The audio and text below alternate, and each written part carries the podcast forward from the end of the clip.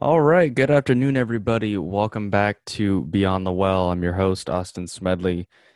Glad to be back for episode number 13. Uh, I thought I'd do something a little bit different this week. Uh, I've been having guest after guest after guest. What I kind of wanted to do today was just sit down, touch base with everybody, and talk about one of my favorite things. Just me going on, rambling on for a little while. Be a little bit of a shorter episode probably this week in a lead up to uh, some exciting stuff we got in the future. But just want to sit down and talk about something that I personally love and uh, care about quite a bit, which is black metal, as I'm sure many of you do too. Now, of course, could not possibly get going without speaking about the In Absentia Dei, which I'm really hoping I say that correctly. Um, the In Absentia Dei recordings that happened over this past weekend, the streamed event that Behemoth put on. Oh my. Oh my. I think we all know uh, Behemoth as being a band that is obviously a black metal band, death metal, the stuff they were recording like the mid, uh, early to mid 2000s era. And they put on one hell of a live show. I, th- I, think anybody who's been there and seen them in person, which I unfortunately have not had the ability to yet, but I definitely will at some point in the future whenever events start opening up and things start happening. What an incredible show that was. That was insane. I mean, just for one, the set was like two hours long, which was unheard of, at least for me. I'd never seen, I think I've only seen a show that was that long with, I think it was just one band. I went and saw Prayers. I actually went and interviewed them uh, a couple years ago, and I was able to catch them for like this one off show thing that they were doing in Hollywood, and I was able to catch them there in uh, Hollywood at the Fonda Theater. So if you were there, shout out to you. That was an incredible show, and I think you can you know back me up on that. Very personable, very long show, but what Behemoth was able to do this past weekend at the church in Poland, the set design, the lighting, the audio, the streaming quality, the performances, just everything that they did this past weekend was incredible. I mean, I was a little skeptical, I think, like most people, in regards to the whole streaming thing, like streaming shows. I was a little like, okay, you know, it's 18 bucks. I'm not too sure. Like, streaming itself can be a difficult thing to do because you always have issues that can pop up, uh, screen lag, which some people did. There was, for anybody who was uh, able to catch the Absentia Dei show live, uh, there was a chat box like up to the right, and you can see people from all the world like interacting and introducing themselves and stuff.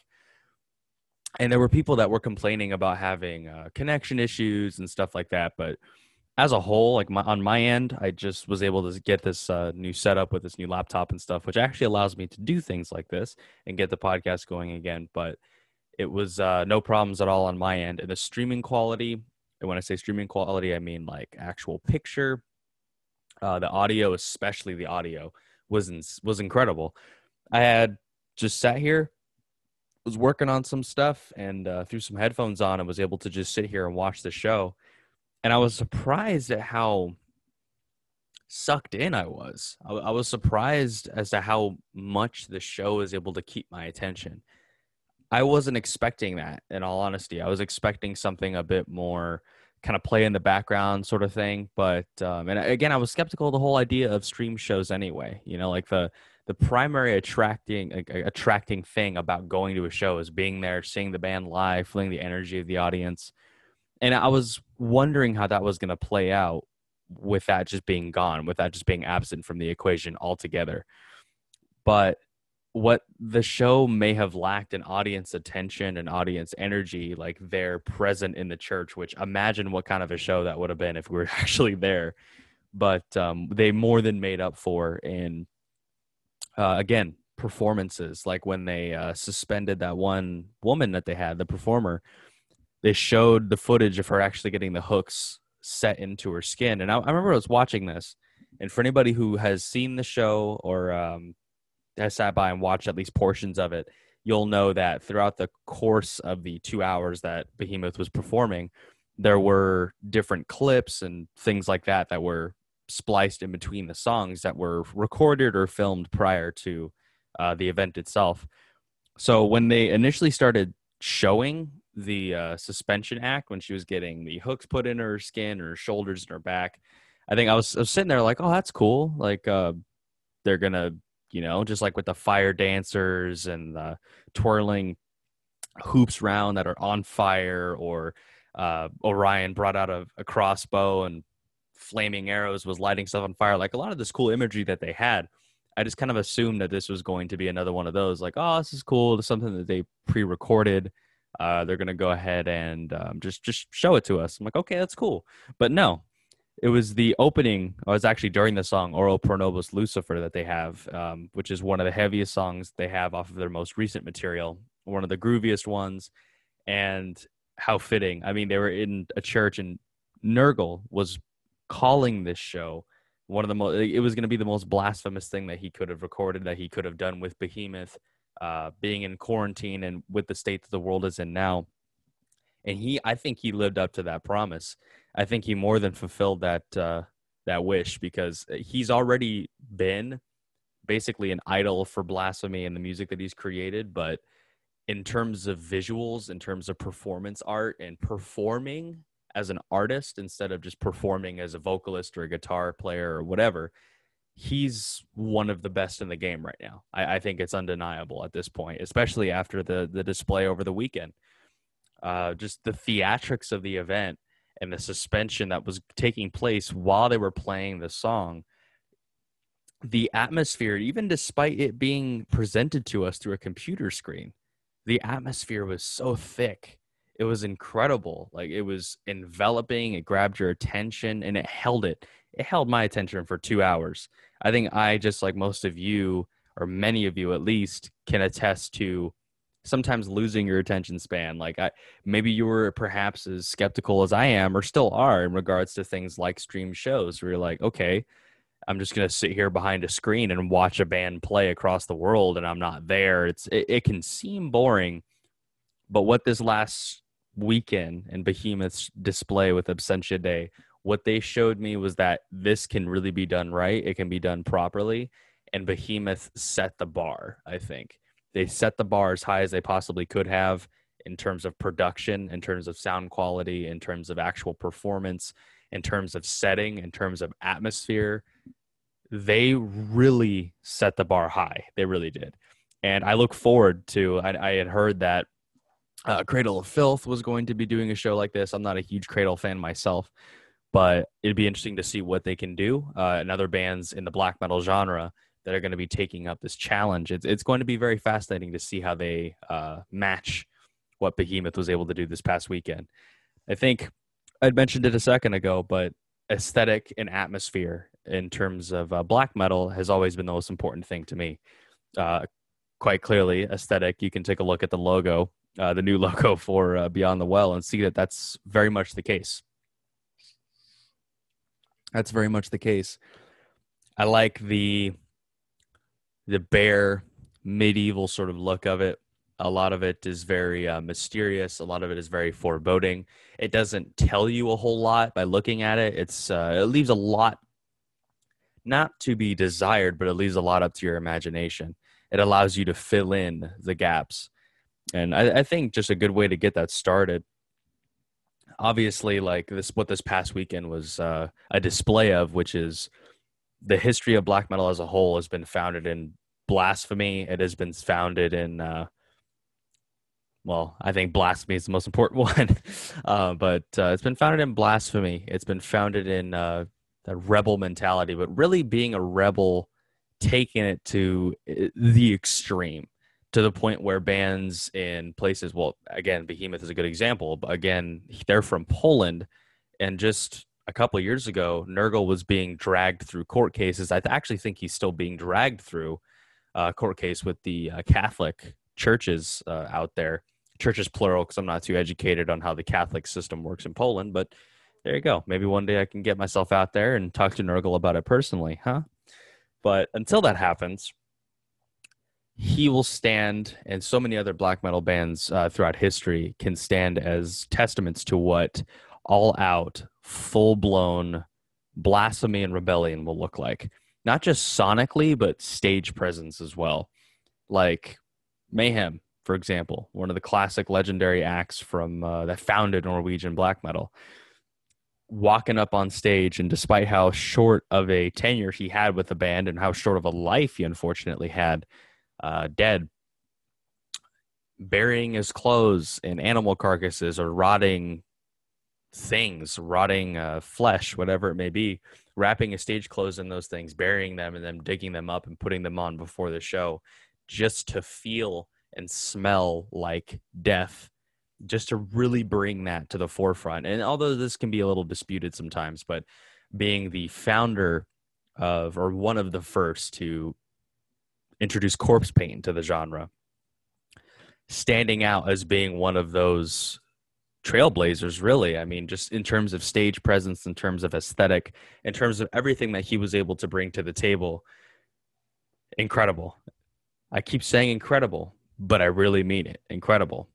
And walking up on stage and slicing himself up and uh, really presenting this morbid act of self-sacrifice and morbid expression of what in in terms of the genre gets a lot of flack for being uh, a, a little campy for being a little goofy for being uh, overly reliant on overly reliant on the aesthetic and overly overly reliant on the themes that are present in the music generally you know like uh, cold sweeping landscapes and dead things and rotting things and satanism and a lot of that very edgy sounding stuff which uh, admittedly a lot of it is.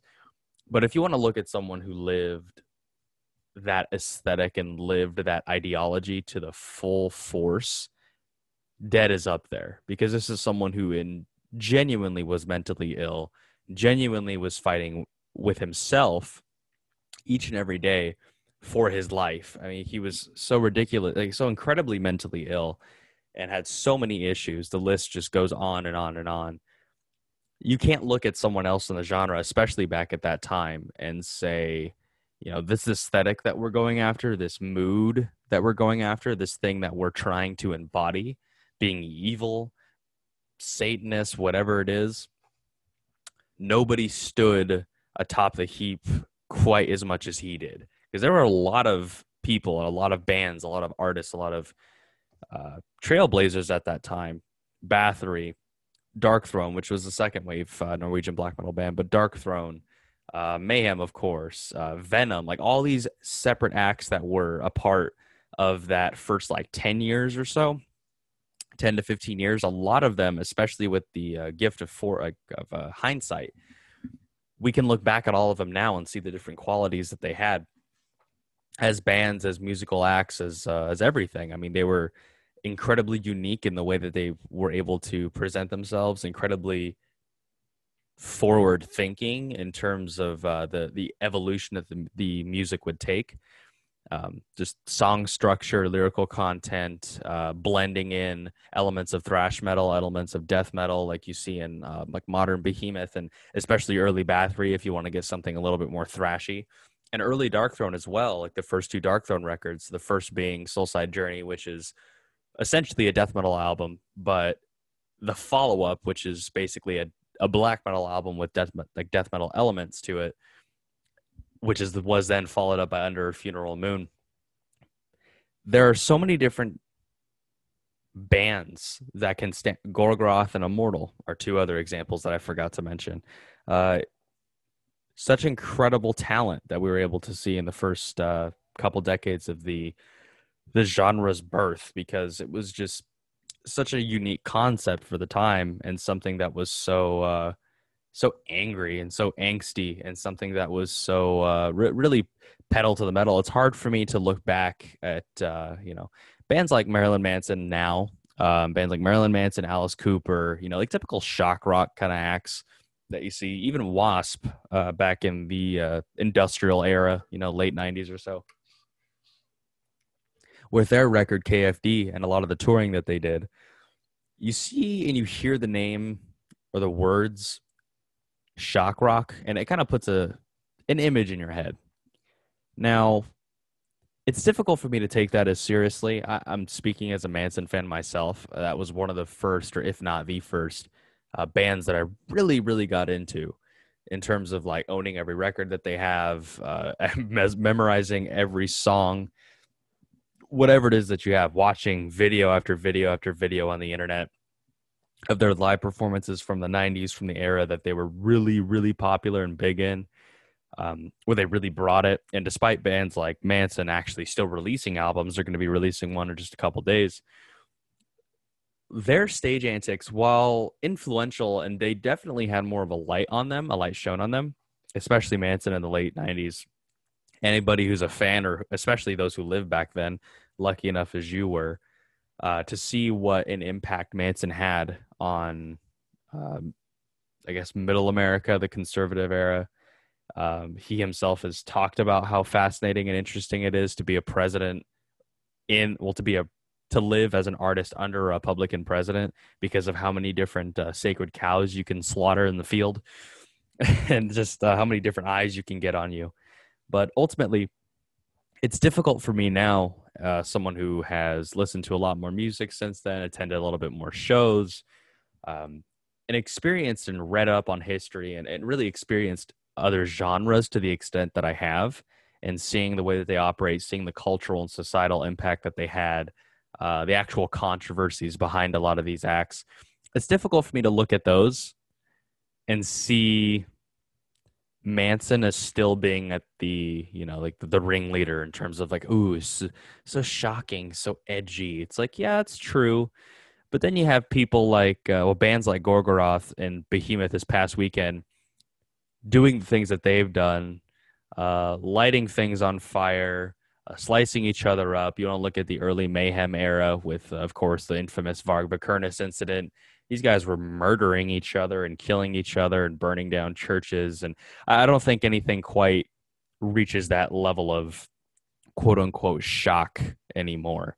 And I don't think bands like Manson or Wasp, despite how uh, Wasp sort of, I mean, they were mostly a quote unquote hair metal band. I wouldn't like to keep or throw that label at them. I'd like to call them heavy metal for the most part. But bands like that and Alice Cooper and whatnot, it was shocking. It was fun stage antics. But with black metal, I think one thing anybody who's a fan, or even someone who's not a fan, is just kind of casually looking at the genre.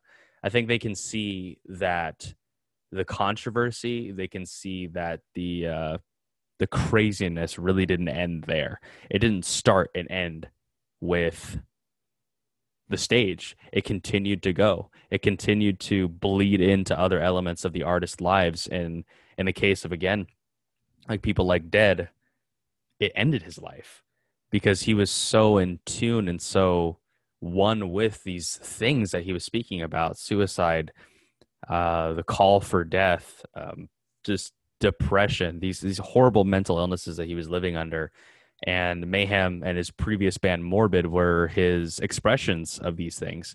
They were his expression of these deep welling insecurities, anxieties, and fears, and uh, his history with bullying, his uh, just very messed up life that he lived. A, black metal was his expression of those things, and he held nothing back. And I think that's the most beautiful part about it. Of course, it's tragic that someone as young as him, I believe he was 22 or 23 uh, when he actually passed away but it's of course a tragic, quote unquote, tragic event that something like that would happen. I, I think it really just depends on your perspective. But at the end of the day, we can now look back as a collective and realize the impact that this young man had on the music genre, realize how important, let's see, realize just how important the music that he made was, his stage present was, everything. Just just how impactful of a musician this young man was, despite him living such a short life. We can look back and see someone who is truly committed to the music and the the evolution of the band that he was a part of.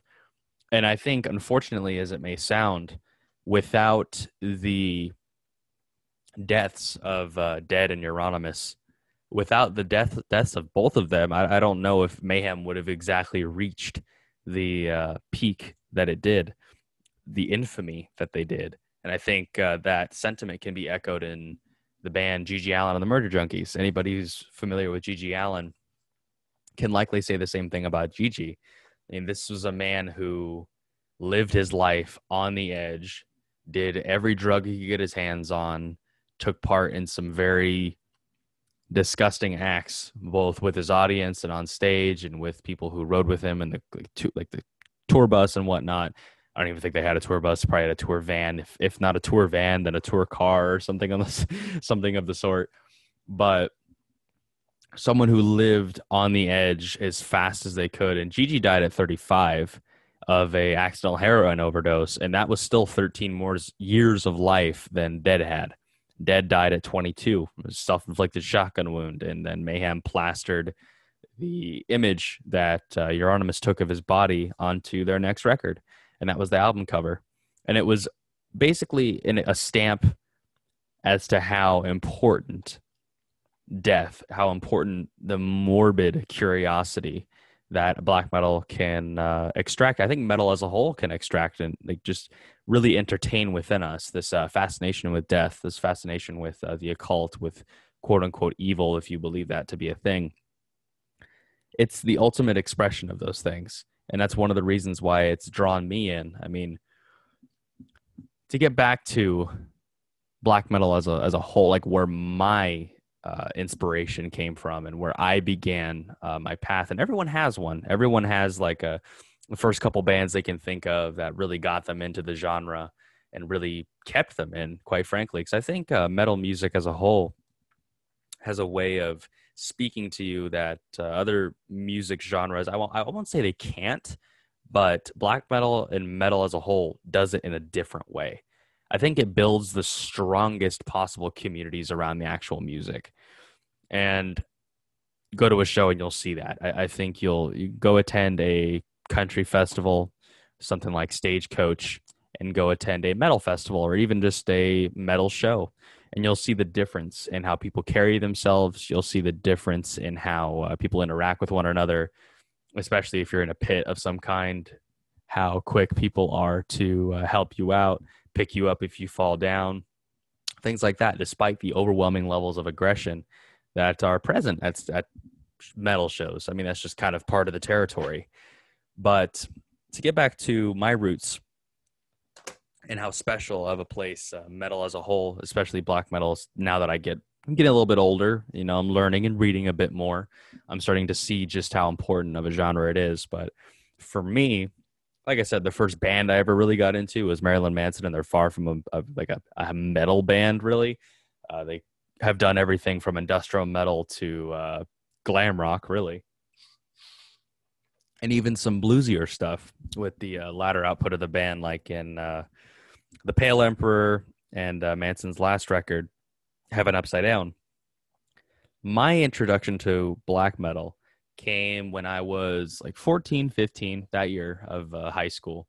And that was when I discovered uh, the first black metal band I ever knew about was Bathory. Now, I went and just like I think every fan of black metal has done, I went down to Amoeba in Los Angeles. Not saying every black metal's gone, black metal fan has gone to Amoeba specifically, but you go to a record store, and I was walking around, and I wasn't necessarily looking for anything that was uh, of that genre. But I remember at the time, uh, Amoeba used to have this underground metal section, and I haven't been there in quite a while, so I can't attest to it being there still. But I know at least at this time, it was in an entirely different place of the store that they used to be in because I know that they, just moved. But I remember I was walking through the underground metal section. At this time, I really didn't know a whole lot about the underground of metal. I kind of stuck to some melodic death metal, like I was a big hypocrisy, hypocrisy, hypocrisy fan at that time, and I still am, still dig it. Uh, but the two bands that I think I enjoyed the most at that time were Marilyn Manson and Slipknot. Oh yeah. So I was very angry, very angsty, very upset with the world, and that was my way of, uh, you know, flushing that out. Those two bands, especially those two bands. There were others, but primarily those two bands. So for someone a part of that music scene at that time, I wasn't too accustomed or I, I didn't know very much about the underground scene of death metal, of black metal, of thrash metal. I, that really wasn't my scene, and not that I was necessarily a, opposed to it. I just didn't know much about the genre. So, anyway, walking through, and I remember walking through the underground metal section, just taking a look and seeing some some names that I didn't quite recognize, um, and walking out to the next like uh, aisle that was there, walking around, making another round, and I eventually made my way to the metal section and like the wherever that used to be in that time frame. They're all kind of in the same area. Um, I believe the underground metal section back then is where the cassette tapes were moved after, which has also had a lot of interesting stuff in it. But needless to say, when I was looking through a lot of these uh, metal acts, I found Bathory, and I of course, I think even if you're not a fan of black metal, you have seen the album cover to that first record in some form or another. The Bathory self-titled record, big old white goat's head with the red eyes, or if you're lucky, uh, the golden one that they made that was i believe that was the first pressing. Uh, maybe incorrect on that one but i believe that was the first pressing. If you're lucky enough to find one of those kudos to you but i was not. I found a repro but i saw it and then i turned over the cd i saw a big old pentagram on the back and the track list and i was like wow this looks interesting and I think my other purchase that day was uh, a Whitechapel album, which a deathcore album, because that's really what I grew up with was uh, metalcore and deathcore. That's like a, the era that I'm from. So I was like, okay, you know, I'll, I'll give these Bathory dudes a shot. We'll see how this goes. And I remember I had an iPod at, the, at that time. Uh, hadn't started streaming music yet, but I remember I found, uh, took the CD out, put it in my, put it in the computer that I had at the time, copied it out and put the songs on my iPod. And I was like, okay, I'll, I'll give this a shot later. Because I didn't have a CD player at the time. I was uh, collecting, but I was didn't have access or, or really a way to play the CDs yet. Didn't drive, didn't do any of that. I remember going on a walk and I threw the album on and I listened to it. And the opening tracks were just, again, what really stuck out to me about that album was the the song Necromancy, which is still one of my favorite Bathory songs. Definitely my favorite off of that particular album. But I remember listening to the first couple tracks, which are a bit longer and a little bit more meant to build up an atmosphere.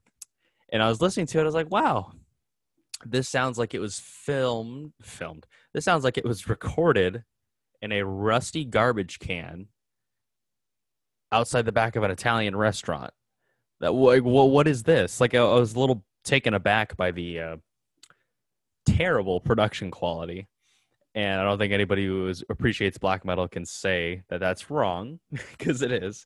Uh, the actual production oftentimes is not the best, especially in the early earlier waves of black metal. And I remember listening to it like, wow, this sounds like garbage, but uh, I like it. It's okay.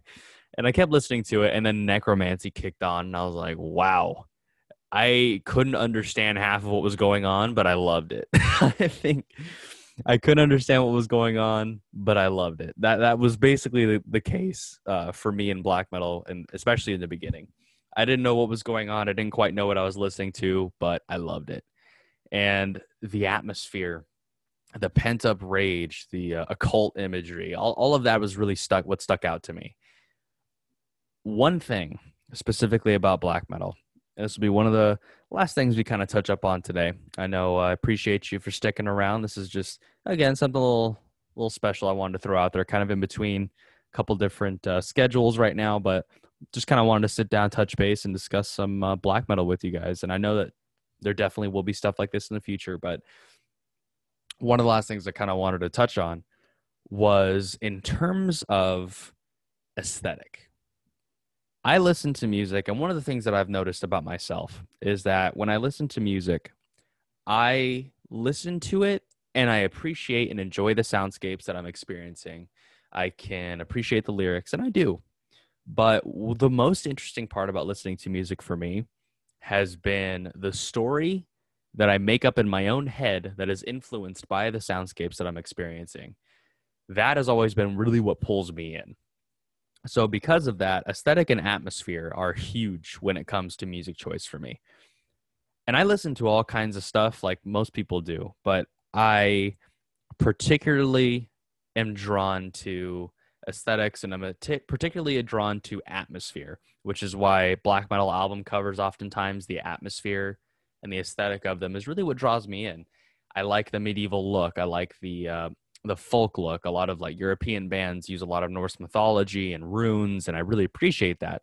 I really uh, am drawn to that. And even bands like Al-Namrood, which I really hope I'm pronouncing correctly, um, they're a Middle Eastern metal band, an anti-Islam uh, black metal band, and their aesthetics as well, like just the again blasphemous, but in a totally different way, coming from an entirely different part of the world. Very fascinating and really interesting stuff. If you've never checked out Al-Namrood, check them out. But uh, the aesthetic of the whole thing, uh, the lyrical content, the rebellion, the anger, the blasphemy, all of it, the occult imagery, especially, like they all come together to form a unique package that I don't think you can find anywhere else. It's something that's entirely unique to the black metal genre. And that's really what pulls me in. And I'm able to sit back and listen to a diabolical full moon mysticism or a uh, something of, of that sort on a drive, or especially something like Transylvanian Hunger, which is a lot more uh, dreamlike and it's very uh, hushed a little bit more subtle than other, especially Darkthrone records. But I can listen to something like that and be completely enveloped in what's going on, and just listening to the sounds, I can play my own story in my own head, and I'm taken to another world essentially. And those are the things that really fascinate me about the genre. That's really what pulls me in. That's really what keeps me there it's one of the genres that I'm pretty much always in the mood for. You know, I'm never not usually in a position to where I'm like, ah, I'm I'm okay. I don't want to listen to that right now, because there's so much vari- uh, variety in the genre, and because there's so many different um, places it can go, so many different areas in the world that it's created, and so many different influences that kind of bleed into it. There's something in it for essentially every mood. I was going to say there's something in it for everyone, but that is not true. um, it's not true, but for those who are able to appreciate it, those who are able to love it, black metal is where it's at, and black metal is where it's going to stay. So I think that'll basically do it for this week, everybody. I'm really glad to be able to just kind of sit down and just speak about something that that I really enjoy. You know, this isn't nearly as uh, driven or as uh, I won't say scripted because nothing I do is scripted, but um, a little more free form, you know, no general, it's just a general topic and let's see what happens. So any stuttering, any uh, speaking fast, because I know I do speak kind of quickly, but anything like that that comes up, whatever it is, talking about something that excites me. So of course, but absolutely guys, keep an eye out. The next couple of weeks are going to be fantastic. Got some really exciting and interesting guests, uh, quite frankly, who I could consider uh, friends of mine to some degree and they're both incredibly insightful, incredibly interesting. And I look forward to pumping out some solid content for you guys. I'm really excited to see where this is going. And again, thank you to everybody who's been downloading, who's been listening, who's been rating the podcast on uh, Apple Podcast specifically. That's really one of the most important things that allows Beyond the Well to be spread around and just podcasts in general to be spread around and to reach big, like bigger, broader audiences. And I know this isn't meant for a bigger, broader, uh, like bigger, broader audience. I'm talking about black metal for fuck's sake, but really appreciate the ratings. I really appreciate the sharing around, and I'm excited to build more content for you guys and see what we can make out of it. Whatever the future may hold, I'm excited and I appreciate your support very much. If you could go ahead and leave a rating on this, Apple Podcasts, if that's what you're doing, you can rate it preferably five stars. That'd be awesome. But I totally understand if that's not how you're feeling right now. But regardless of the fact, share it around, like it. Really appreciate the support. And we will be back next week for some really interesting stuff. Stay tuned, everybody. Have a good evening.